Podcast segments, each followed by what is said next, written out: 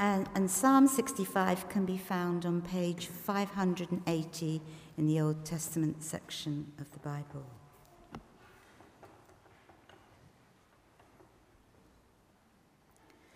Praise awaits you, our God, in Zion. To you, our vows will be fulfilled.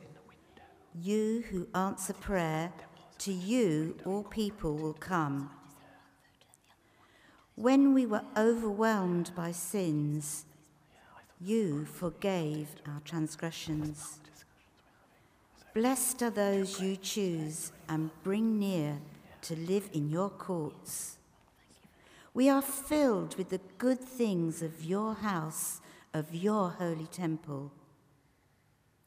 You answer us with awesome and righteous deeds, God our Saviour, the hope of all the ends of the earth and of the farthest seas, who formed the mountains by your power, having armed yourself with strength, who stilled the roaring of the seas, the roaring of their waves, and the turmoil of the nations. The whole earth is filled with awe at your wonders. Mm. Where morning dawns, where evening fades, you call forth songs of joy. You care for the land and water it. You enrich it abundantly. The streams of God are filled with water to provide the people with corn, for so you have ordained it. You drench its furrows and level its ridges. You soften it with showers and bless its crops. You crown the year with your bounty, and your carts overflow with abundance. The grasslands of the wilderness overflow. The hills are clothed with gladness. The meadows are covered with flocks, and the valleys are mantled with corn. They shout for joy and sing. This is the word of the Lord.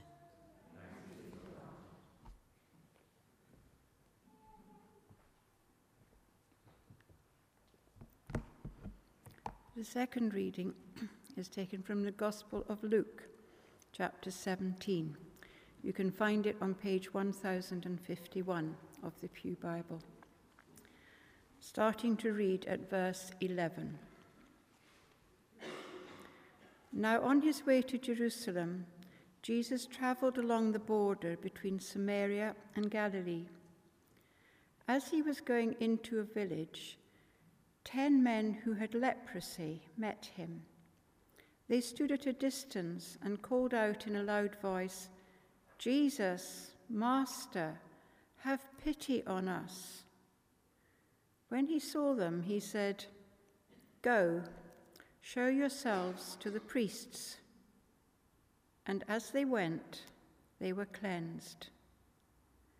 One of them, when he saw he was healed, came back, praising God in a loud voice.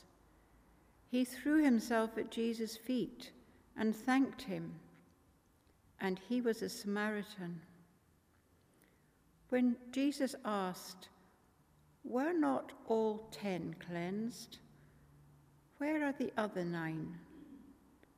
Has no one returned to give praise to God except this foreigner?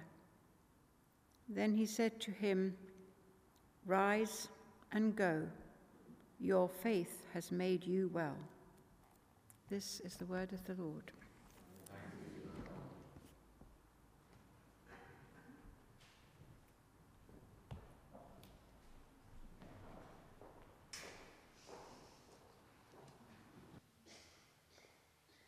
Good morning, everyone.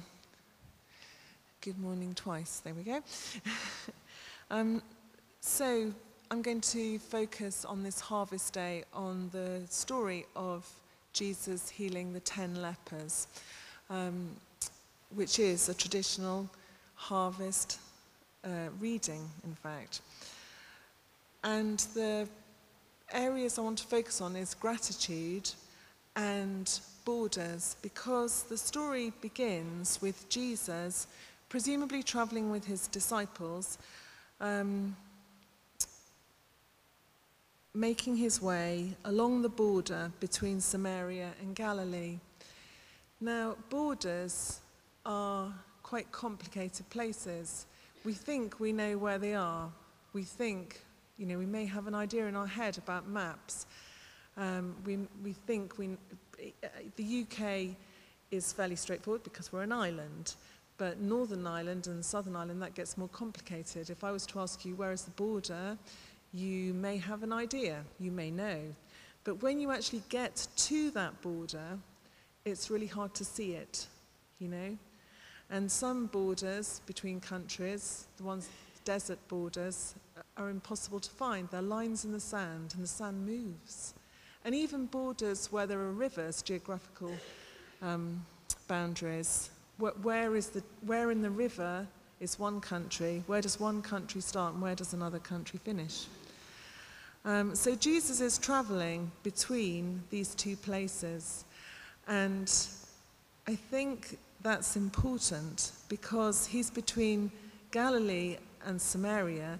And Samaria is a place that the Jews regarded as outcasts, essentially, you know, not quite right, um, not welcome, uh, somehow, somehow part of Israel, but somehow not. You know, they were looked down upon. They were very, very much um, despised people.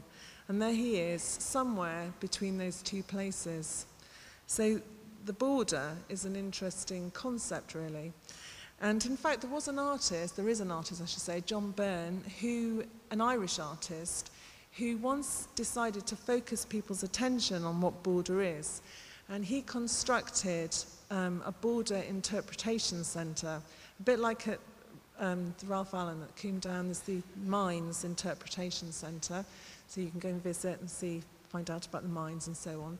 He decided that the border between Northern Ireland and Southern Ireland should be celebrated, and so he built, actually he he found a little sort of hut, really, made out of breeze blocks, painted white, really nothing to speak of. He managed to put a garish neon sign on the top of it that said border, And then he did a big opening of it. And he's an artist, by the way. And a busload of people came, and the TV was there. And they opened this border interpretation centre so that people could admire the border between Northern and Southern Ireland. But was the border actually there? No one was quite sure.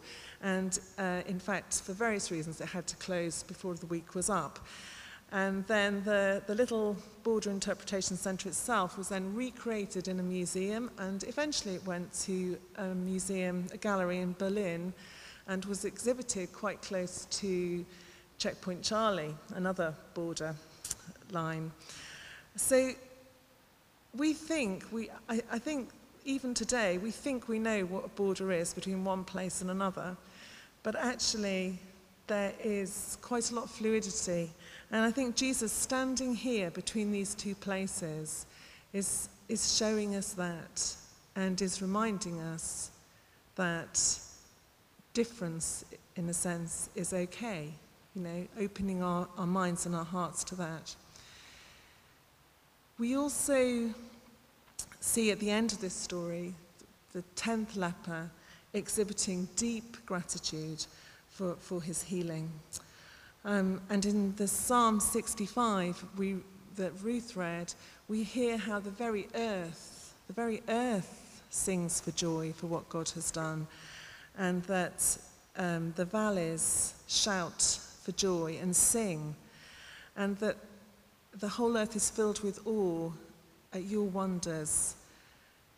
You call forth songs of joy. So the very creation, the very lands, if, if we will only stop and stare and stop and see it and see what God has given us, calls forth joy from our hearts. If, if we do that, I think. But, but the, there is a sense there as well that the earth, anyway, is full of joy and is giving thanks to God, whether we do or not, whether we choose to or not. Um, so I'm interested in the whole business of gratitude and what it means to be thankful. And I know, I'm sure all of you will be aware, and I certainly am in my job, that you can do a huge amount for somebody, and then really they, they get, I don't know, you, you do something, and then there's some comment somewhere, in my case, on the school Facebook page, perhaps, you know, that it, it's not as good as it could be, and you think, oh my goodness gracious me, I've worked so hard on that.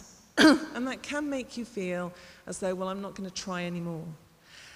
And the opposite's also true, that if you put in a lot of effort and a lot of work and somebody says, thank you so much, I really, really appreciate that, then you do more.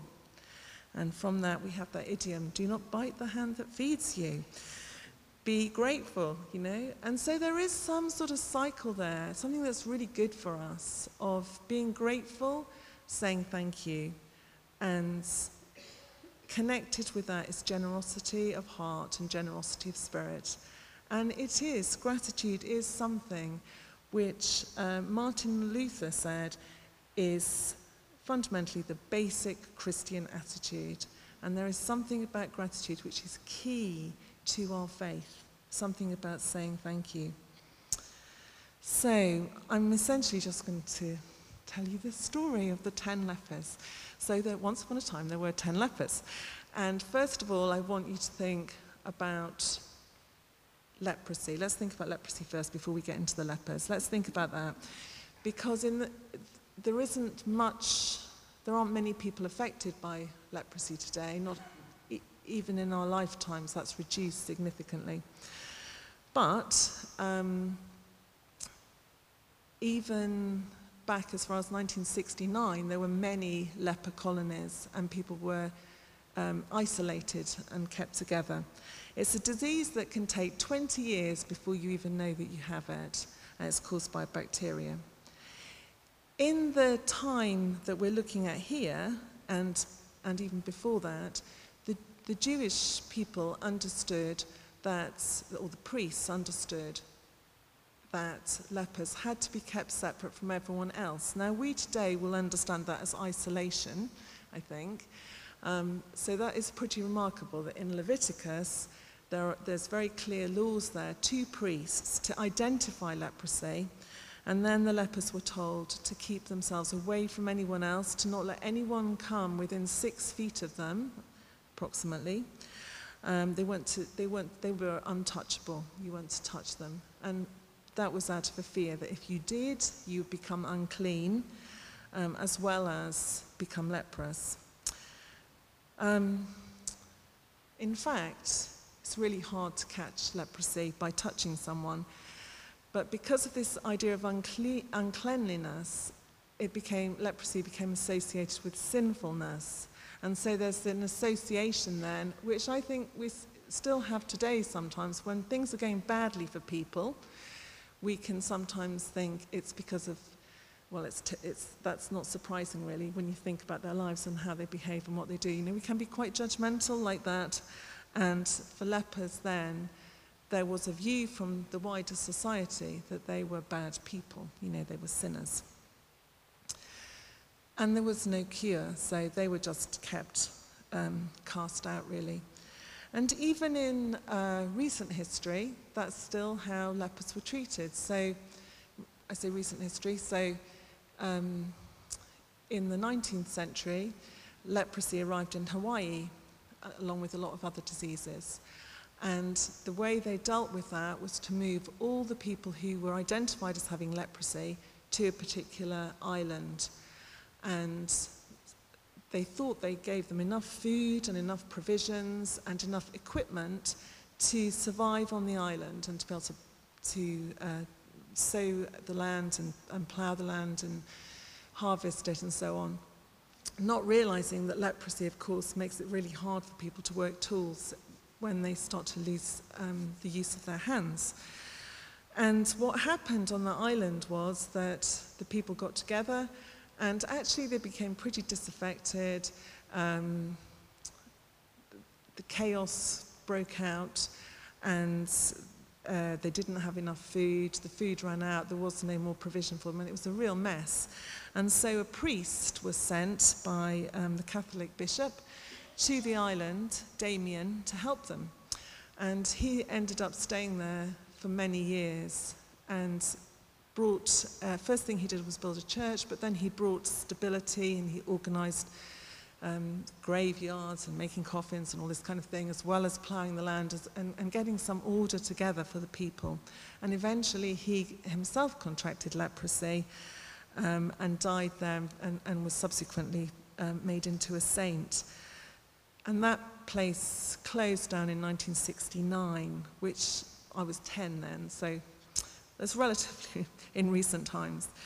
Um, today, of course, we have Ebola hitting the headlines, don't we, this year?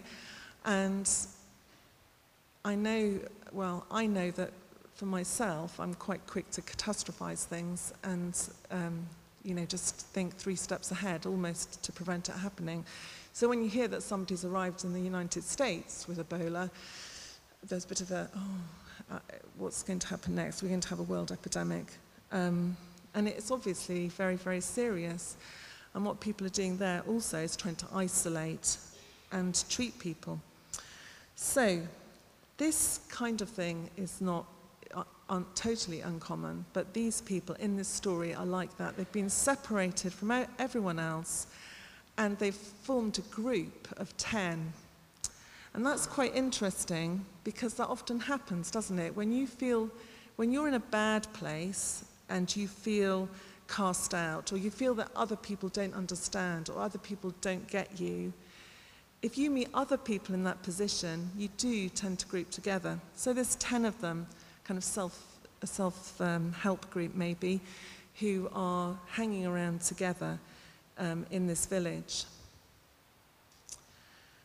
And along comes, along comes Jesus, and they shout out to him. They shout out to him because they can't go close to him. And they say, Master, have pity on us. Now, these 10 people, let's just think for a minute, were not born lepers. They had lives like you and I have now. So, amongst those 10, we know there was at least one Samaritan, but there are people from all walks of life, people with families, perhaps older people, younger people, people with businesses, people who were successful, people who weren't, um, people who spoke different languages. In this group of 10, I'm sure that it was a diverse group of people. And they got on well because of their common condition, if you like. And, they, and that, sometimes we find that is a leveler, isn't it? That helps us to get on.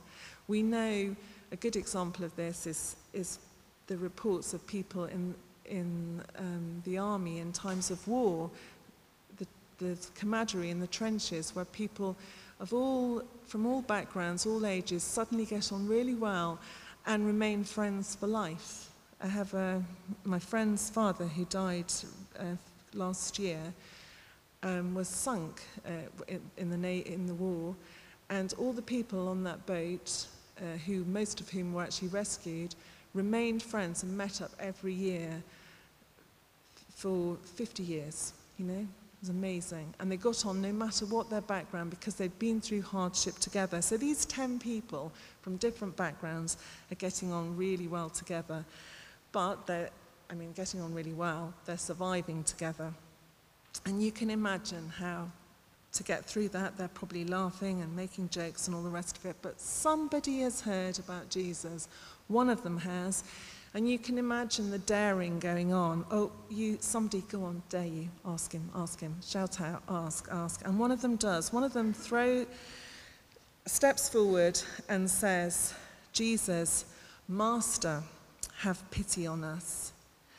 And Jesus does. And it says, when he saw them, he said, Go, show yourselves to the priests.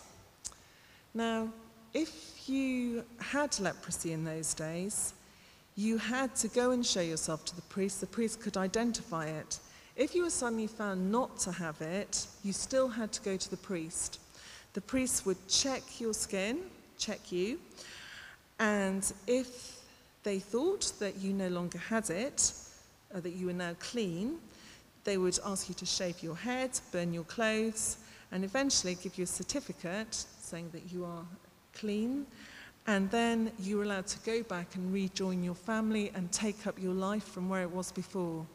And what an amazing thing that must have been to have been able to go back to the place that you were taken away from. I mean, they were almost like prisoners if you think about it. One, they had a life once, and then suddenly that's taken away from them. And now they've got a chance to go home and to go back to their friends, to go back to their family, to go back to what they did if they can get a certificate from the priest. So what he says to them is actually very true. And it's also interesting that Jesus tells them to do something. In, on this occasion, he doesn't say, You are healed, or and he touched them and they were healed. There's nothing like that. He doesn't say that. He just says, Go, show yourselves to the priests. So they have to move, they have to do something. And that's so often true, isn't it? That we have to do something to help ourselves. And almost as we get going, it's like that old. Um, I used to have a, a Dyane, a Citroen Dyane, a bit like a 2CV in James Bond. That was the days when I liked Star Trek as well, actually. And um, it actually had one of those starting handles, you know, that you stuck in like that, and you had to turn it like that, get the engine going round. That makes me feel so old that I had that. I had one of those. It was considered quaint at the time, I remember. Someone was very rude once and said it was like a sewing machine on wheels. But anyway, but it's almost like that. That turning the engine to get it going is walking out, is doing something. And as those people stepped out and turned that engine, then God comes in with his Holy Spirit and cleanses them. But they have to take that initial step first. They have to do something. It reminds me of Moses as well when he arrives at the Red Sea and, you know, they're, they're all being chased. And what does he do? And, and God says, put your hand out, you know, raise your hand out uh, over the, over the water. And it's separated. I mean, he has to do something. It's not just, this is just going to happen to you and then everything's fine. You actually have to be part of it, part of the process. And so they do. As they went, they were cleansed. So they're walking off down the road to Jerusalem, the same direction that Jesus is going in, in fact towards the, towards the priests. And uh, if you have leprosy, you have sort of scaly, a scaly um, skin condition. And we, I don't know, when I was at school, we told the most uninclusive jokes imaginable about lepers. But, you know, you lose your digits and, and feeling and so on. So as they're walking along, they look and they see that they no longer have this scaly skin, that, that their hands are, are can feel. You know, they have set, they have, they have a sense of, of feeling when they rub their hands together. And they can feel that their faces are no longer all bumpy and gnarled, you know? And they, they suddenly realize, hey, you know, it, it, we don't, we're, we're all right. We're going to be able to go home. The priests have got to give us a certificate. Everything's going to be amazing. They must have been so happy, so excited. But one of them, just one of them, and I think that's okay, by the way, in a sense, I think it's okay, but just one of them, when he saw he was healed, verse 15, came back, praising God in a loud voice. I think that's amazing on two counts, really. One is that he was with that group that had been part of his support group. You know, when you're really part of a group like that, a group that helps you to get through life, a group that helps you to find the best places to beg, there's real camaraderie there. They're his friends. They've been through, you know, hell and high water together. And they're all rushing off to Jerusalem now to get their certificates to go home to their former lives. But he just has this little niggle in his head that actually the person who's caused this to happen is the person we called master. And actually, he's that way, not that way. And so he has to make a decision which takes him away from the group. And that's a very brave and courageous thing to do. You, you've all been there, I'm sure, where you're together and you're trying to decide something, and you think, actually, no, this isn't the right thing. We should be doing this. But you actually feel you have to go with everyone else. and sometimes you have enough kind of inner strength that you can say, no, I, I don't think that's right. I, I think this is right. So he's a very, very brave person who thinks, actually, you guys go on ahead then. If you're not going to come with me, you go on ahead. But I, I'm going to go back because, in a way, I think this is the priest. And even if I don't get a certificate straight away, you know, so I can rejoin my family, I, I've got to go and show myself to him. And there's the thing, too show yourselves to the priests. When you share your innermost self with another who's standing there connected to God, the person who makes those mountains, makes those rivers, big stuff, you know, the divine, the Milky Way, the black holes, the universe, all of that. When you're connecting to that and showing yourselves, you're making yourself very very vulnerable. And going to show yourself, reveal who you are to the priest, have your head shaved, your clothes burned, be naked. It's a scary thing to do. But he goes to Jesus to do that. And he is coming face to face with God in a very different way. And so he, he comes and he gets so close to Jesus that he ends up having no other response but to throw himself down onto the ground. And I'm sure there are times when you have been so grateful and so thankful for something that you either jump up and down, you have a physical response, you know. And there's all sorts of physical responses, I know. If scoring goals, you know, everyone's hands go in the air or they turn into aeroplanes, you know, and all this kind of thing. There's bowing, there's curtsying, there's there's all these things, but when you're overwhelmed with gratefulness, when you're revealing who you are and being honest about yourself, his response is to throw himself onto the ground in front of Jesus and, um, and to thank him. And then we're told the next thing about this person. He, he's a Samaritan. He's one of the, he, he, he's one of the others, you know. He's the last person that perhaps the disciples or, or Jewish people reading the story would expect to be the one to come back and say thank you because they're the ones we don't like, you know? But he's, he, that is who he was. You know, um, with the Ebola crisis, William Pooley, the nurse, the English nurse who was out there, he, um, he came back, as you know, so he didn't, he saw this terrible illness devastating the hospital where he was. And um, he said he's decided now that the least he can do is go back. And, he, and I was reading this about him. He said, having received all this amazing care in the UK and have people look after me, it's really the least I could do to go back and return the favour to some other people, even just for a little while. And he says the wards where he was when he started were pretty grim. Corpses, blood, the place was really dirty, people dying in quite unpleasant ways, no running water, no sheets, no um, foods. And while he was there, of course, he found out that he had contracted Ebola. And the doctor came to tell him this. He, he was very muggy in his head and everything. And the doctor told, he knew that he was coming to tell him that because he was wearing the protective clothing.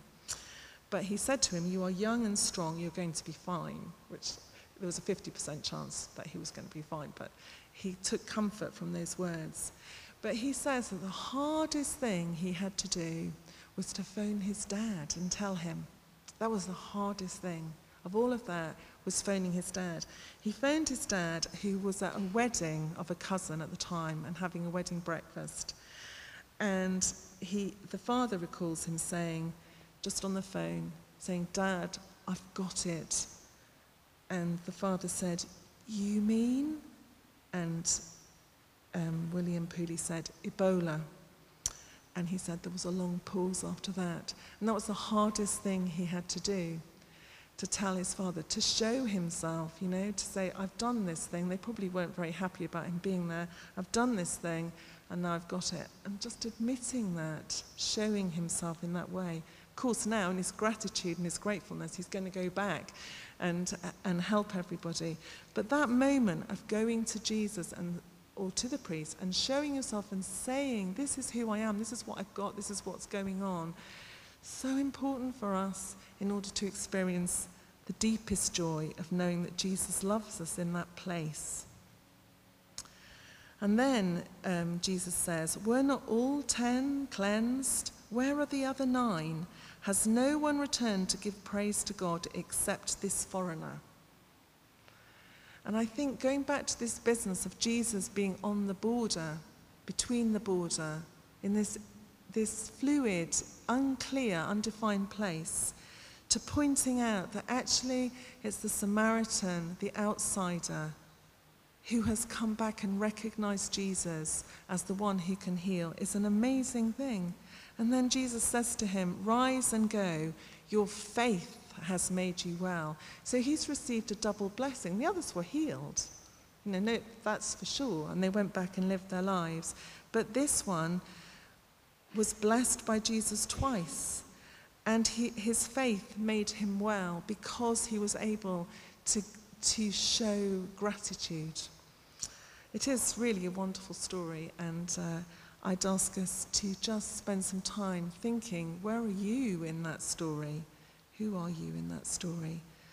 Do you, do you, is there something that you want to say thank you for, that you found it hard to say thank you for? Is there a group you need to break away from that you found it hard to break away from?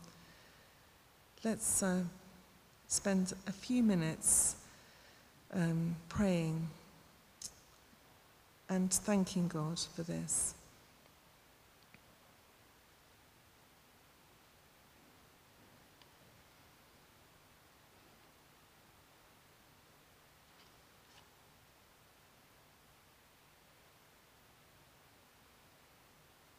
Dear God, we thank you that for you, everyone is to come to you. Everyone is special, and that there are no foreigners. Help us to love one another as you love us. Help us to be grateful for all you have done for us, to take the time to see the world that you've created and to give you thanks.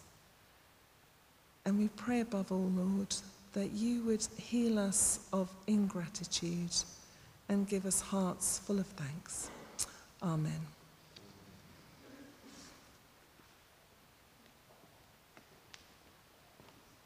Thank you, Sue. Hearts full of gratitude. And we have our opportunity, as the Samaritan did on that day,